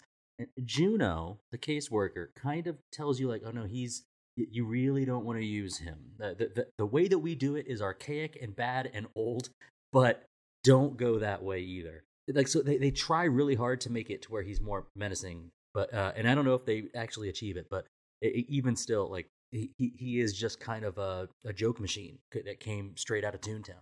Well, you know, Keaton's, Keaton said that this is his favorite film. of anything that he filmed, oh, wow. which, which is high praise. And um, yeah, you know, he ad-libbed about ninety percent of his lines. An enormous oh amount of this no is Michael way. Keaton just, you know, riffing. And it shows, though, doesn't it? I mean, the, like you said, the yeah. pace that he's doing, you know, you can almost picture Michael screwing around while getting his makeup applied, saying the stuff, making the crew laugh, and saying, well, that's a keeper. He enjoyed yeah. being this skeezy, like, decayed, like, dead guy. Just a lot of non sequiturs to connect with whoever he's trying to manipulate. Correct. Like, attention, Kmart shoppers. Like, it's like, mm. I will say something that's everybody has heard on the commercial to get everybody's attention. We're at that moment, and then nothing else that's, like, hooked to it. It's amazing. Vitally, we, we credited Scarn and Burton, but we really do need to give credit to Keaton, because so much of, like you said, it's isolated, but it's also the magic that, like, it's the payoff. Without that, it won't work. Yeah. And so Keaton Keaton also brings his own magic to this. And like I said, like Dustin said, it's fourteen point five minutes of the film that's that Keaton's in here, but they're all golden. But you know when he's trying to lure the, the fly in and he's like, hey, I got something to nosh. You know, that Zagnut, mm-hmm. you know, Michael Keaton's from Pittsburgh. Zagnut's yeah. like the Clock Clark subsidiary. I wonder if he had something to do with that product placement at that time. Why would they pick Zagnut of all the? I feel weird... like I feel right. like it's a funny I word. I feel like that's a key. I feel like it's also a funny word, and it's also obscure. So like if you do a Snickers, it's not as funny as if you pull out something really, really Zagnut. Weird. Yeah, Be- Beetlejuice likes Zagnut for some reason. Yeah, it's like weird, but it, that has to be like a Keatonism from the Clark factory in Pittsburgh, right? Well, I, that's how I would interpret it. Burton told him that he was supposed to like not be from anyone. Keaton plays off of that as well, like. You know, you know, he talks about like, oh, I lived through the plague. That was a good time. Right. You know what he I mean? He did like, attend Juilliard. He also is a graduate of Harvard Business School. So I mean, right. he's got quite a quite the credentials. Yeah, but no, but what I'm saying is, is I wonder personally if it was a Keaton, if he was yeah, given yeah, the, yeah. if he was given the the like free reign, it was like, oh, he's supposed to hold up something. Well, I'm going to hold up something from my hometown. Do you know what I'm saying? Maybe. I bet that that's how that happened. You can't. I, you, I don't, he probably just, like you said, he probably just spit it out there improvising because it's something that he knows, and yeah. it worked. I mean, Burton Burton originally wanted Sammy Davis Junior to do Beetlejuice, and the Beetlejuice is one of those iconic characters where, God, I can't picture. I mean, maybe Robin Williams or like Jim Carrey could do it. Yeah. But, but again, Keaton's so good at this. It, it hurts me to know that like he wasn't their first choice. The studio producers were really pushing Dudley Moore and Sam Kinison, which the Sam Kinison thing oh. is ridiculous. I don't think you can control Sam Kinison for that long. Like if it's like for like two minutes no. in the movie Back to School, like it works. But like Jeez. I can't predict making a movie where you're riding on. Is this a guy that's stable enough that you really want to bank on like your like title character? Oh my God. So. That is so weird. I watched part of Back to School today because in the suggestions under Beetlejuice, there was Caddyshack, Back to School, and Vacation. And so I watched the beginning of Vacation till Rod Rodney Dangerfield comes in and Caddyshack, his entrance, and then I switched to Back to School. So that's so weird. You mentioned Sam Kinison. You just described yeah. a great afternoon, Jake. I need to join you for this. Like that is like that's that's the afterlife I want to have. You know, I mean, yeah, yeah. watching all of those movies together. Wow, that, that yeah, Pandora gets yeah. me, or uh, not Pandora. I guess whatever recommendations you were getting. That those are some great recommendations. Oh yeah, Kirstie Alley was the yeah. first choice for Barbara, and the producers of Cheers just wouldn't let her out to do the role. I actually think she would have been funny at this. Kirstie has the funny, the, she has the funny bone. She can definitely do this stuff. They kicked around Sigourney Weaver, Linda Blair, which that would be funny, like a meta, like from like, uh-huh. yeah. that, that would just yeah. be very funny for the meta aspects of it. Goldie Hawn, Laura Dern, Linda Hamilton were also considered for the roles. And switching gears, let's talk about Catherine O'Hara. Catherine O'Hara. I mean... This is somebody who I think at a later era would have like cashed in more. She's very underappreciated. She's very funny. She's not just Kevin McAllister's mother. I feel like I'm sad that she wasn't born maybe ten to fifteen years, twenty years later, because she is very, very funny. She's had a late career revival. It's a T V show. What's the show? Schitt's Creek. That's it. Yeah, yeah, obviously, but you, I never knew that she was uh, the, the singing voice of either Lock, Stock, or Barrel from Nightmare Before Christmas. She's one of the three trick-or-treater, like, bad oh, kids. Weird. Yeah. Mm-hmm. Oh, that's cool. I mean, she's a Second City. She's a Second City alum. Like, she she rubbed shoulders with the Saturday Night Live crews that, you know, would go on in those late eighties to be so good. Like, she is from that comedy tree that yes. is, like, like she's got chops. She can hang with these people. And this is why I'm sitting there going, like, ah, man, they weren't giving lead roles to women in comedies in the late eighties. That just wasn't happening. And she she actually yeah. can carry more load than she does here. And um, you can kind of see it. Did you ever? Did you guys ever get into, like, watching, like, the mockumentaries, like Waiting for Guffman or Best in Show? Waiting for Guffman, she is incredible, and it's like subtle humor. Yeah. Oh, yeah, yeah. She has that ability to tap into, like, being serious by be- while being so exaggerated. Like, right. She, she's not playing but, a character. She just is this wild and crazy person. But it, it she hits the notes so much. Like, it's like you yeah. said, it's so seamless for her. Do do yourselves a favor and watch the her in these mockumentaries. She is embodies, and then she the, the what's so spectacular about her comedy is the subtlety to it.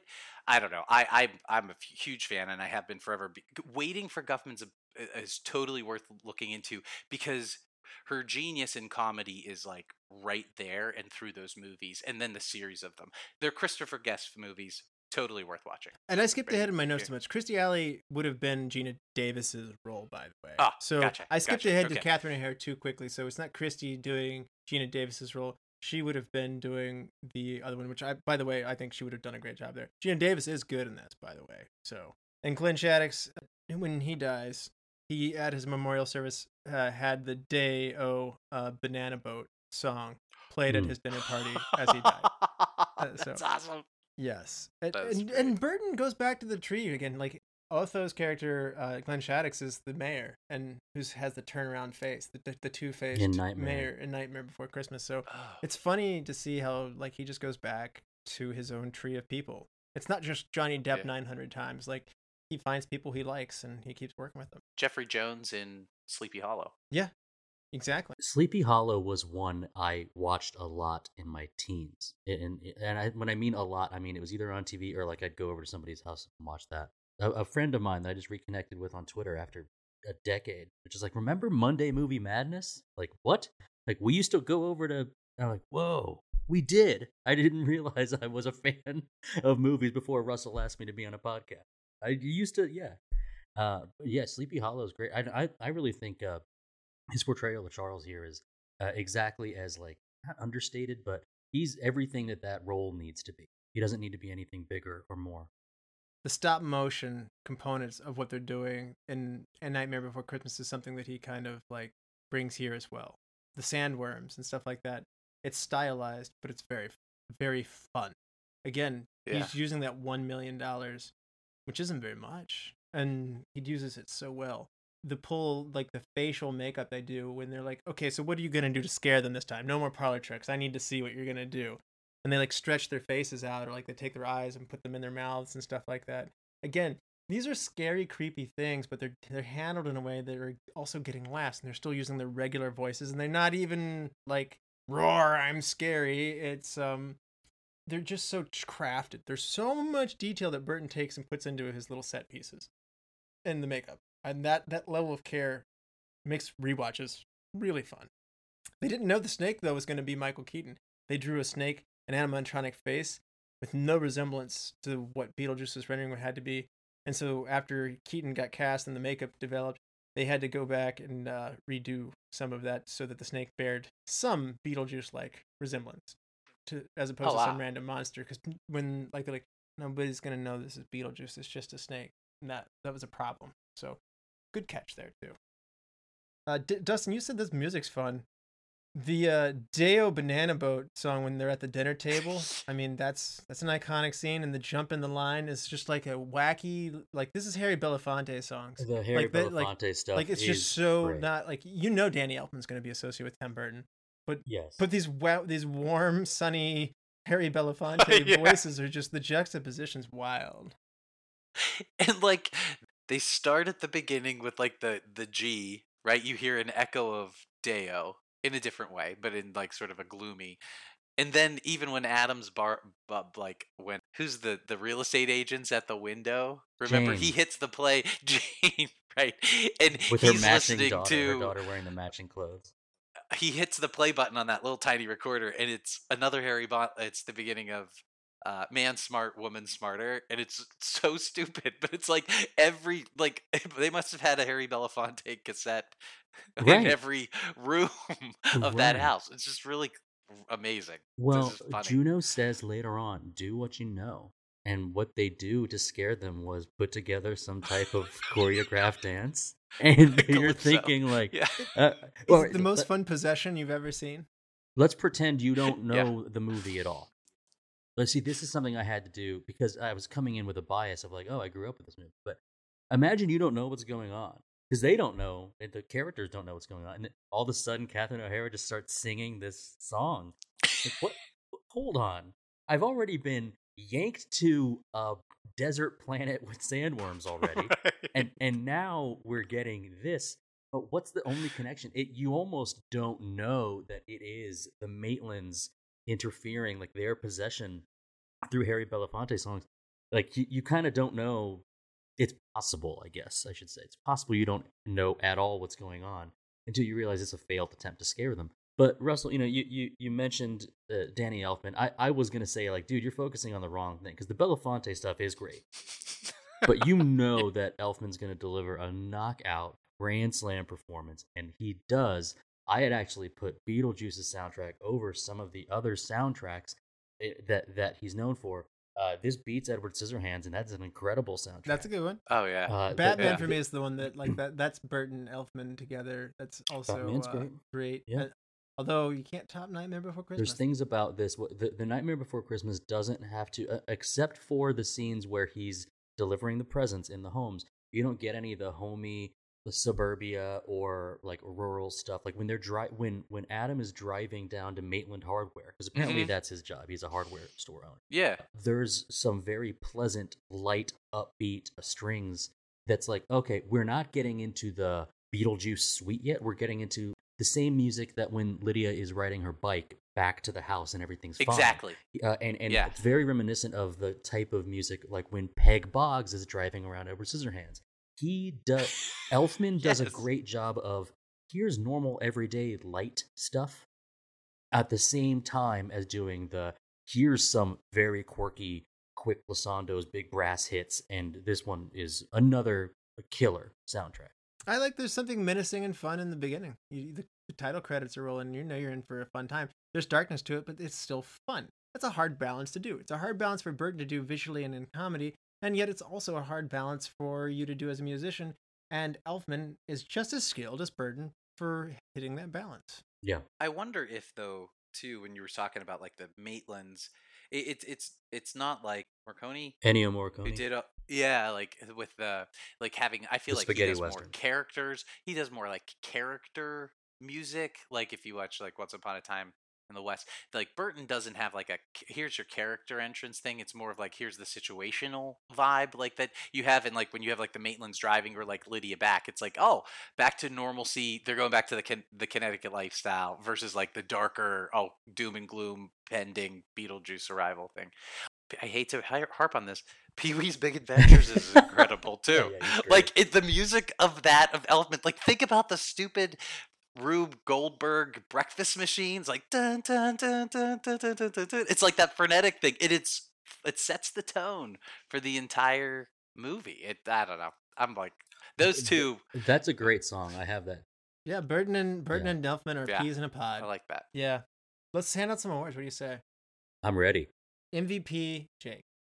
Or all in Burton, one hundred percent. Now, knowing what I know now, for sure. Yeah, that's fair. Yeah. I'm with you too. Dustin, how about you? Maybe because I have been swimming in the Burton waters for so long that I'm actually going to give this to Keaton. Uh, I knew what you had said, that this was his favorite movie and his favorite role to play. Something that's become culturally special because of his contribution. And then you give me the knowledge that it's ninety percent of his stuff was ad-libbed. I still don't believe you. But like, like, but that's wild, uh, and and it's not because I had Beetlejuice toys as a kid. It's because like this, people know who you're talking about. You know, like people know this. Um, so I'm going with Keaton here. I was won over for sure in researching this, and I saw what the Michael McDowell script was, and I was like, this is terrible. I don't want this at all. Yeah. I mean, another, another, like, you heard what the other executive thought was on this script. It was terrible. And, um, and, and they saved it. So that's so cool that they transformed it. It makes you wonder, why on earth did Tim Burton ever do a remake of Chocolate, Willy Wonka and the Chocolate Factory? Why did he ever do a remake of Planet of the Apes when he can take drivel and turn it into something so good? Why on earth did he get lazy and do those two remakes? I don't know. Yeah. Uh, best supporting. I think I think you mentioned this. Is this going to be Catherine O'Hara for you then, Jake? Yeah, I think. She's kind of unsung, and she's a genius. Like, just sort of has that, like, her delivery and appreciation now versus when I was younger. You know, she embodies the role. Love it. Dustin, how about you? Best supporting. She, she embodies the role. Uh, Jake said it, and she brings the role to life. More that you, when you're an adult, you see that type of person. God, Jake, when you said, like, have you ever met a, a Delia? Delia. I'm just like, oh, oh, God, you know, you realize you have, or like the ones in your life. And she does that so well. And uh, while I wouldn't say, because I didn't watch that T V show, Schitt's Creek. So, like, aside from that, like, I only know Catherine O'Hara from a couple roles, and Home I Alone. Think this is the role yeah. for her. So she's mine as well. I hate to be one note, but Jake, I'm going to copy you and Dustin on this one too. I mean, uh, it's a Catherine, clear winner. Catherine O'Hara is just so good, and it really shines through here. I wish she had gotten some leading parts in a comedy in at this time period. I want to shout out uh, Sylvia Sidney though too. The character Juno is very funny. Like, there's just this grumpy, cantankerous nature of the character. Like you said, D M V lady drove that home, Dustin. Perfect. So, hidden gem, Jake. Old Bill? The guy at the barbershop. When he's going into the hardware store. How you doing, Bill? Oh, and he yeah. had shoulders right down to his goddamn shoulders. And he says, just trim it, trim a, little. it a little. Like, that's a hidden gem. Like, because it's like, you know that guy. It's like, oh, how you doing, Bill? And he's like running, starts talking. And it, that is like a gem to me. Keeps I like talking to nobody there. Yeah. Have, have you met a Bill before? Is this why this is tickling you so much? Yeah, because it's like, you know, that these are people from my hometown. Yep. These are my relatives. Perfect. Like, this is my brother and his my grandma's relationship. They would sit for hours and talk in, like, opposite directions. Into the wind. It was great. Yeah. It, like, it's great. That makes me smile that. Now that it resonates for you in that way. So that's no wonder that's a hit for you. Then um, that's that's real comedy though, when you can make something that's that relatable. So I love that. Uh, yeah, yeah. Dustin, how about you? Hidden gem. When they're in the land of the dead, or I guess the waiting room of the dead, like there, there's a lot of funny little bit characters there, but they're walking towards uh, where they're supposed to meet Juno, and they go down what I call the Bill and Ted hallway, where it's all like yeah, warped. Weird, different quarter, yeah, warped. And they open the door with the Lost Souls. Well, that's the Lost Souls room. The guy playing the janitor is an actor named Simi Bo, who had been used uh, by Tim Burton in other movies, and I just think he plays that sort of like, oh, I've been around here a long time, and this is his eyes are ma- made up to be very sunken. Uh, he, he he looks like he could be a relative of Vincent Price.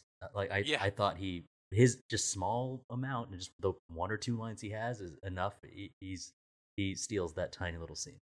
It's death for the dead. At first, when you said Semi Bo, I, my my my mind was oh, this is no, it was a different Bo on the project. There was Bo Welsh. Was the production designer, which, by the way, I didn't call him out. He's he did an amazing job. But fun story: the Bo Welsh, different Bo, ends up marrying Catherine O'Hara. That he's their he's her future husband. They meet on the set of this movie. So, oh, um, cool. So he did some amazing work in Company of Bonos. Wolves and Full Metal. Yeah. So uh, Burton wanted Anton first, who did Company of Wolves, sorry, and Full Metal Jacket, and first was committed to do another movie, which he was super regretted, called Hide Spirits, and so. He turned to Bo Welsh, and Bo Welsh gets an amazing job, does an amazing job in this. He then, in turn, gets rewarded with Edward Scissorhands, Batman Returns, and his future wife. So, pretty good deal for Bo. Oh, yeah. Yeah, that rules. Yep. Uh, huge tangent. Sorry. my, my my hidden gem, though, is going to go to um, Vay Neal, who is the makeup artist. It is amazing. I mean, oh, yeah. uh, just such great work through all of these colorful characters. If you had to recast somebody and put someone else in their place, who is it going to be, Jake? I would have somebody be d- different, be Robert Goulet. Goulet. Like someone who's like a little bit more harsh and less aloof, like maybe a James Woods oh, or something like that. Yeah. Like, do you know what I'm talking about? Like somebody who's like cutthroat type of has that kind of embodied, like, because Roulet's not a powerful, I mean, he's like just aloof. He's just kind of there. He or he could have played maybe maybe he could have played it up a little bit better, but I, I don't know. That's I mean. Sure. Dustin, recast somebody.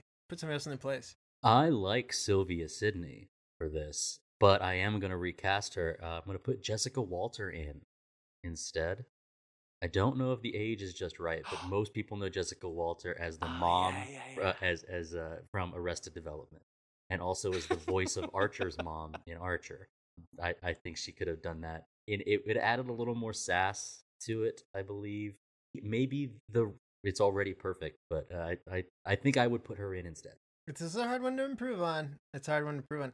I thought Alec Baldwin was too, um, I guess, strong and like I know they try and apply glasses to him, but I mean he's still like a tall, strong, handsome man uh, at this age. And I'm sitting there going like, that's not right for this character. Like he doesn't. Um, He should he should be out of his element. Like he should be unable to scare somebody. Like, you know, there should be something super not intimidating with him. And um, maybe it's just because we just talked about Little Shop of Horrors last week on the show. But I mean, uh, like, yeah. I, I, Rick Moranis would be so good to see struggling to scare people and stuff like that. And but he also could bring the warmth too for like a, you know, no, don't kill yourself. So I, I could see him doing both of those things. He's a good foot shorter than Geena Davis, probably. Probably, so I don't. That that that could oh that could be a little bit of a problem, right. But I'm going to overlook that. But um, yeah. But you're getting him off the heels of Spaceballs and before Ghostbusters two, so he's got a he's got a year where he doesn't have a movie to his credit here, so he needs this in his catalog, I think. That was perfect. Yeah. Dustin, you, Dustin, doesn't you don't look you don't look happy. I I appreciate that Alec Baldwin had this because I I think he wanted. Always to be a leading man in movies, and I don't know if that really I don't if you were to look back and ask young Alec Baldwin like what your what your career should have been, I think it would be different than what the reality is now, and and I so whenever I see him kind of like as a lead, I'm always kind of happy that it's there. That's that's what I'm thinking about. I'm not thinking about Rick Moranis as him. I think that's funny. I like that. I, I, I uh, Russell was was talking about like I was kind of staring into space. It's because I was thinking about Alec Baldwin's career. I was not thinking about uh, Rick Moranis as a sub, which would be fun. Career win, but hey, he gets to be Jack from uh, thirty Rock, so that's that's all. Yeah, you, and you're not used to seeing my angry face because I'm always happy to be on the podcast, but I walk around most of the time just feeling really mad at everything, just so people don't talk to me. You gotta I about said you gotta pay to talk to me, but hey, the podcast is free, so you can listen anytime. Best shot, Jake. Uh when there's that like tiller in the yard and the, the refurbished house with all the cars in front of it, and it's like just blowing past the garbage that's supposed to be collecting, like it just like it's so it's the shot of the few the house that has been totally remodeled, and it's like the creakiness of it. I just like that shot. I think it's just interesting. You are you're like, like you're like my wife. She picks these very very small things that nobody writes home about. They're very special to her in these movies that she loves very very much. So in a way, I'm used to this sort of thing. So sure, Dustin, Dustin, best shot. Uh, this was tough for me. Uh, I, I I almost went with with Delia and Otho looking into the study when she's screaming at him that she'll go insane and take take him with her, because because that's I, I thought that was great. But uh, for, it's Beetlejuice coming out of the grave when they dig him up and he bursts out. It looks like he's on wires. Uh, he's wearing like a, a like a, a dirty uh, duster and like a guide cap. It's not his. It's not what he's wearing on the poster, but it's the first time you see him in full body. I just think it's like this is finally forty-seven minutes in, or whatever you said. This is finally when oh we get a big we we get a big reveal. You've got organ playing during it. He's got that iconic gravestone. That's his gravestone. Here lies Beetlejuice. Uh, I I I've, I thought that was the, the coolest shot. It's your introduction. Here's the rest of the movie. Bam, here it is. Mine's going to be Geena Davis riding in on a sandworm abruptly. Like, it comes very quick, so it's a very fast cut. And she's riding on top of one of these stop motion oh, right. uh, sandworms to eat Beetlejuice and save the day at the end. It's a crescendo. It's an unexpected climax. It's riding a sandworm. It's just so funny. And it's so good because Beetlejuice even said earlier, it's like, sandworms, you hate them, right? I know I do. Like, I'm just, it's so perfect. So while he was trying to join a sleazy car salesman. So it's a, it's a nice little callback in a, its own little detailed way. Best scene, Jake. Hands down the dinner. Hands down. Close second would be the attention Kmart shoppers. That whole, I'm happy. I like feel like, real you know, good like about myself. About myself. So without further delay, I that's second. But the dining room that I I rewatched that so many times as a kid. It is does it never gets old. The interest and I like I was watching it extra hard today just kind of to get like different glimpses of things. And I find I, I noticed this more as an adult, but there's like a kind of a loss of a character that they're supposed to be possessed, but they're enjoying themselves. Does that make sense? Like, because they're every once in a while a character will be smiling, and then it's like back to like, oh God, I'm like I can't control myself, and it, it's it's an interest. I like that. Can you so. sing Harry Belafonte and not be smiling though? That's one hundred percent true. Dustin, how about you? What's your best scene? It's also at the dinner table, but not the same scene. It's the seance later on. O- Otho's reading of the sort of the words from the Handbook of the Recently Deceased is spooky and powerful. Uh, you are coupled with that with Adam and Barbara disappearing from each other, which even though everything that they encounter in the movie is new to them, none of it is, I guess, particularly scary to them. Like, we're dead. Barbara, I don't think we have anything to worry about. Like, we, so, like, nothing's scary. But when they start fading from each other's vision and they start grasping at each other, like, it's scary. And then they start and then they start aging. And and I don't think, even with the snake scene earlier, I don't think the stakes had been risen yet. And so when that happened in that scene, that's my that, that's what makes Lydia desperate to go get help from the ghost with the most, babe. Very true. Yeah, and I, I'm gonna. I hate to be this. I'm gonna sandwich that answer back with what Jake did, but the dinner possession scene where they sing "Deo," the Banana Boat song, it's just so funny. It, it hits you abruptly because Catherine O'Hara is the first one who does it too.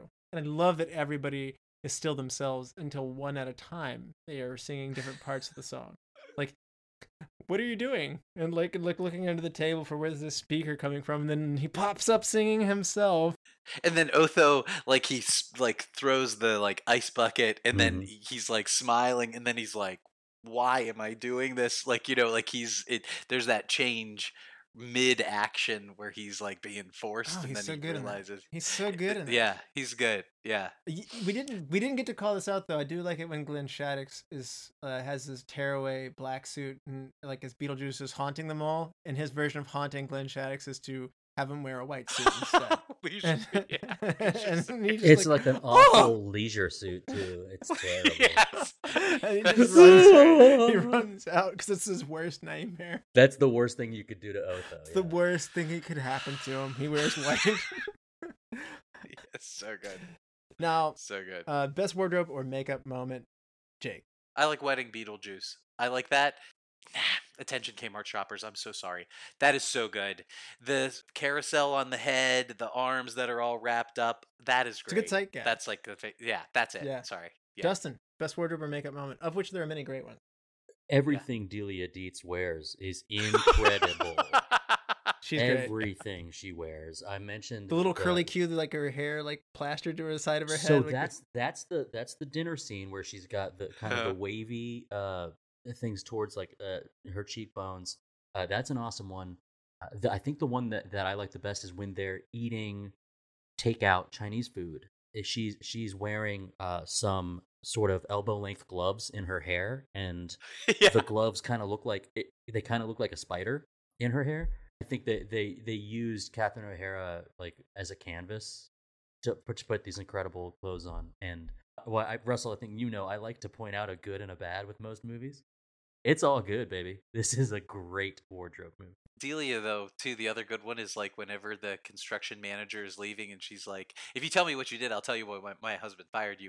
She's wearing like a white sloppy shirt with one arm. With one black. arm is black. Uh, it's really weird. It it's is just weird. Her, it's like in that part, it's like she's supposed to be lounging around the house and it's just this weird avant-garde sort of yeah, it's I, great. I also yeah, like though that like she she passes out hard when it's like time to go to bed, so maybe it takes her time to like get into something good later on in the day. My my best wardrobe is kind of an effect. I like I like the blue lady who's been sawed in half, like because I mean Beale just rubs her leg yeah. and then like she's on the other side of him. It looks good. It's it, again, it, if it can be done corny and it doesn't go well, it, it would be there. We didn't get to it, but shout out to Winona Ryder wearing the red wedding dress. There's something yeah. very cool music video element to the such a saturated red dress. It's a horror depiction scene. She doesn't want to be marrying Beetlejuice, so it's kind of funny, but also it's mm-hmm. a cool dress. So also Winona's a very lovely lady.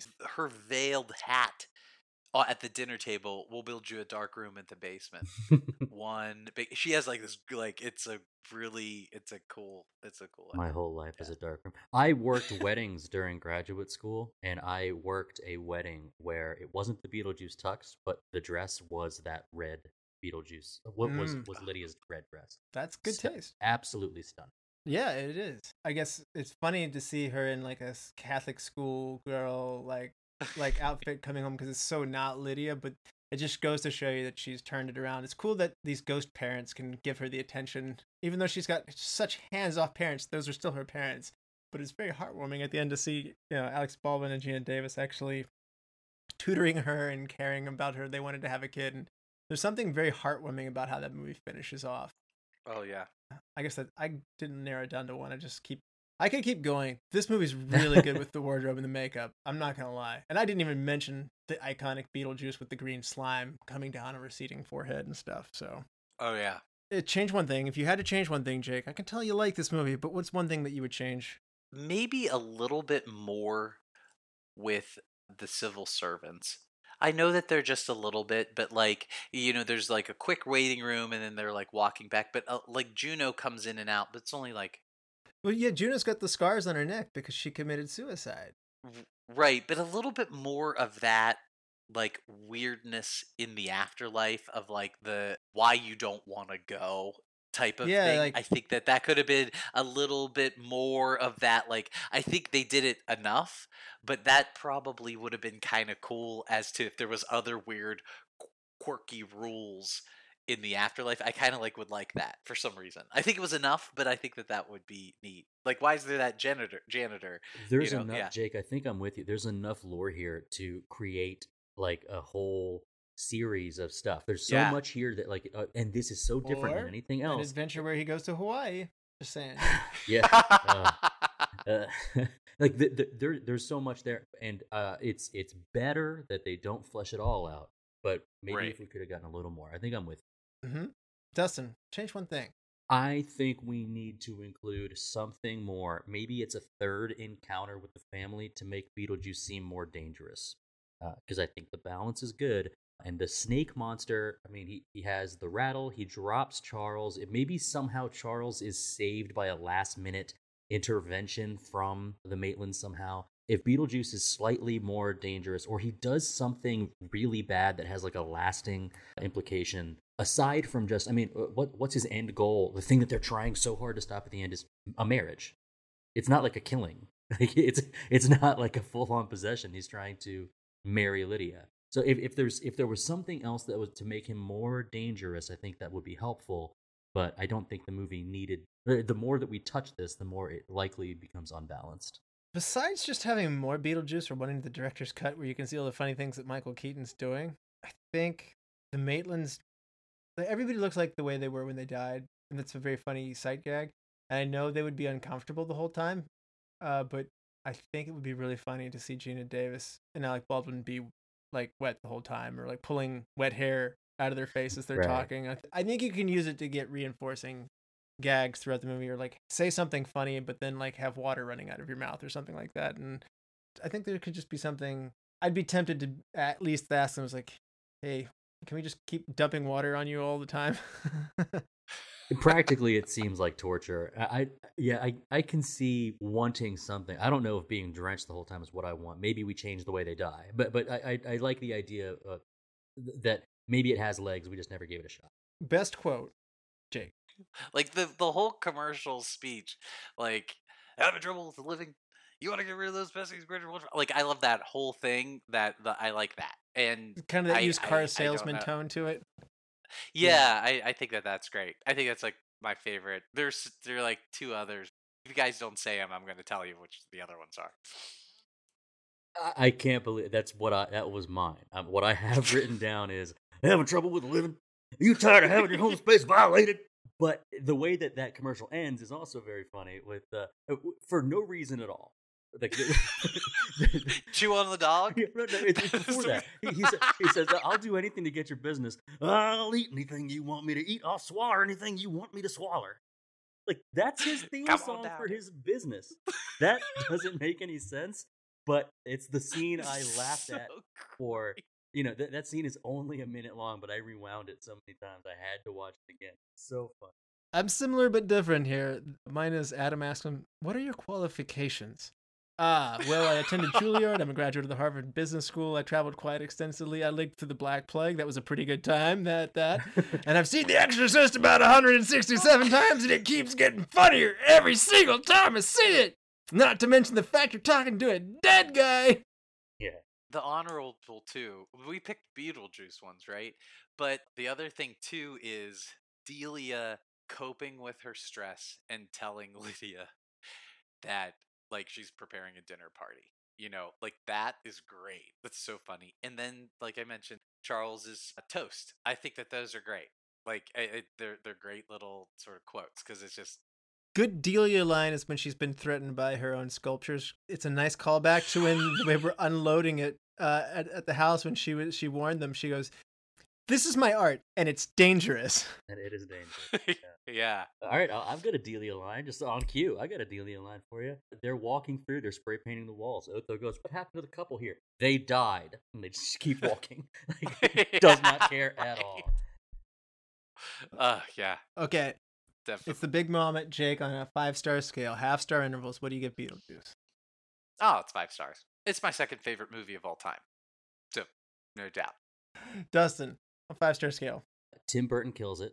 The characters are all extremely memorable. It's become a touchstone for goth kids everywhere. Even before Nightmare Before Christmas stole that show. We talked about how he's a Looney Tune. I do think the editing could have been cleaned up a little bit. Particularly towards the end when they can't say Beetlejuice. Well, that's the thing that stops them. It's the thing that, that beats him, is saying his name. And they edit it to where they all can get Beetle out, but they can't say the rest. I think that would have been helpful. Then I had to do what I mentioned earlier, where take a step back as if I don't know this stuff, as if I didn't watch the, the cartoon as well. There's a whole bunch of stuff that to any other viewer would be extremely confusing. Like, well, why did they go to Saturn? What are these sandworm things? Is there anything at all important about the fast forwarding of time when they're not inside the house? Adam, you've been gone for two hours. How long were we in there? Three months. Like, what, it, does it matter to the movie at all? No, it n- not at all. I don't know. The I think rules... that it sets up there are rules that they are not attuned to in this afterworld, and this is just this is just. We one already have that. That's one of the weird ones. But here's the thing: movies are meant to be entertaining, and everything about this movie is. It's a four point five stars. I'm with you, Dustin. I'm four point five.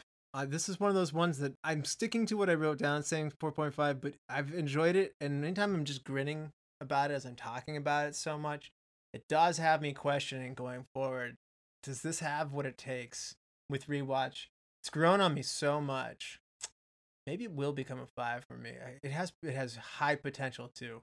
I, I've returned to it a number of times. And I'm liking it more and more, and studying it now makes me like it even more. So it's it's one of those things where I'm like, this is only trending up for me. It's, it's yeah, it's a great score for a, a great movie, and it's a favorite movie of mine. Dustin, help me pick a movie for next time. I'm ready. Uh, Fourth of July is coming up. It's it's a very patriotic feeling time. So Independence Day, uh, nineteen ninety-six. The aliens are coming, and their goal is to invade and destroy Earth. Fighting superior technology, mankind's best weapon is the will to survive. Option two, Team America from two thousand four. The popular Broadway actor Gary Johnson is recruited by the elite counterterrorism organization Team America World Police. As the world begins to crumble around him, he must battle with terrorist celebrities and falling in love. And option three, Captain America, the First Avenger from twenty eleven. Steve Rogers is a rejected military soldier, transforming himself into Captain America after taking a dose of the super soldier serum. But being Captain America comes with a price, as he attempts to take down a warmongering terrorist organization. think I would hope we cover all of these someday, but we're going to go with Independence Day, ninety-six. Welcome to Earth! Yes. Um. All right, Jake, thank you so much for coming on the show. We really had a lot of fun with you. It's a pleasure. Thank you guys so much. I had fun, too. And thank you, all the Lords, Ladies, and Knights of the Retro Movie Roundtable. We invite you to reach out to us, so we want to hear from you. So subscribe, rate, and review on iTunes, Spotify, Stitcher, wherever you get your podcast. We really appreciate it, because that's what helps other people find the show. So it takes like no time for you, cost you nothing. So just go on and give us a five star, and it really helps proliferate the show. And uh, whatever you need us to do, we'll eat anything. We'll we'll do anything. We'll eat anything you want us to eat. We'll swallow anything you want us to swallow. Come on down now. Chew on a dog. Thank you, Dustin, and give us a give us a like on Facebook.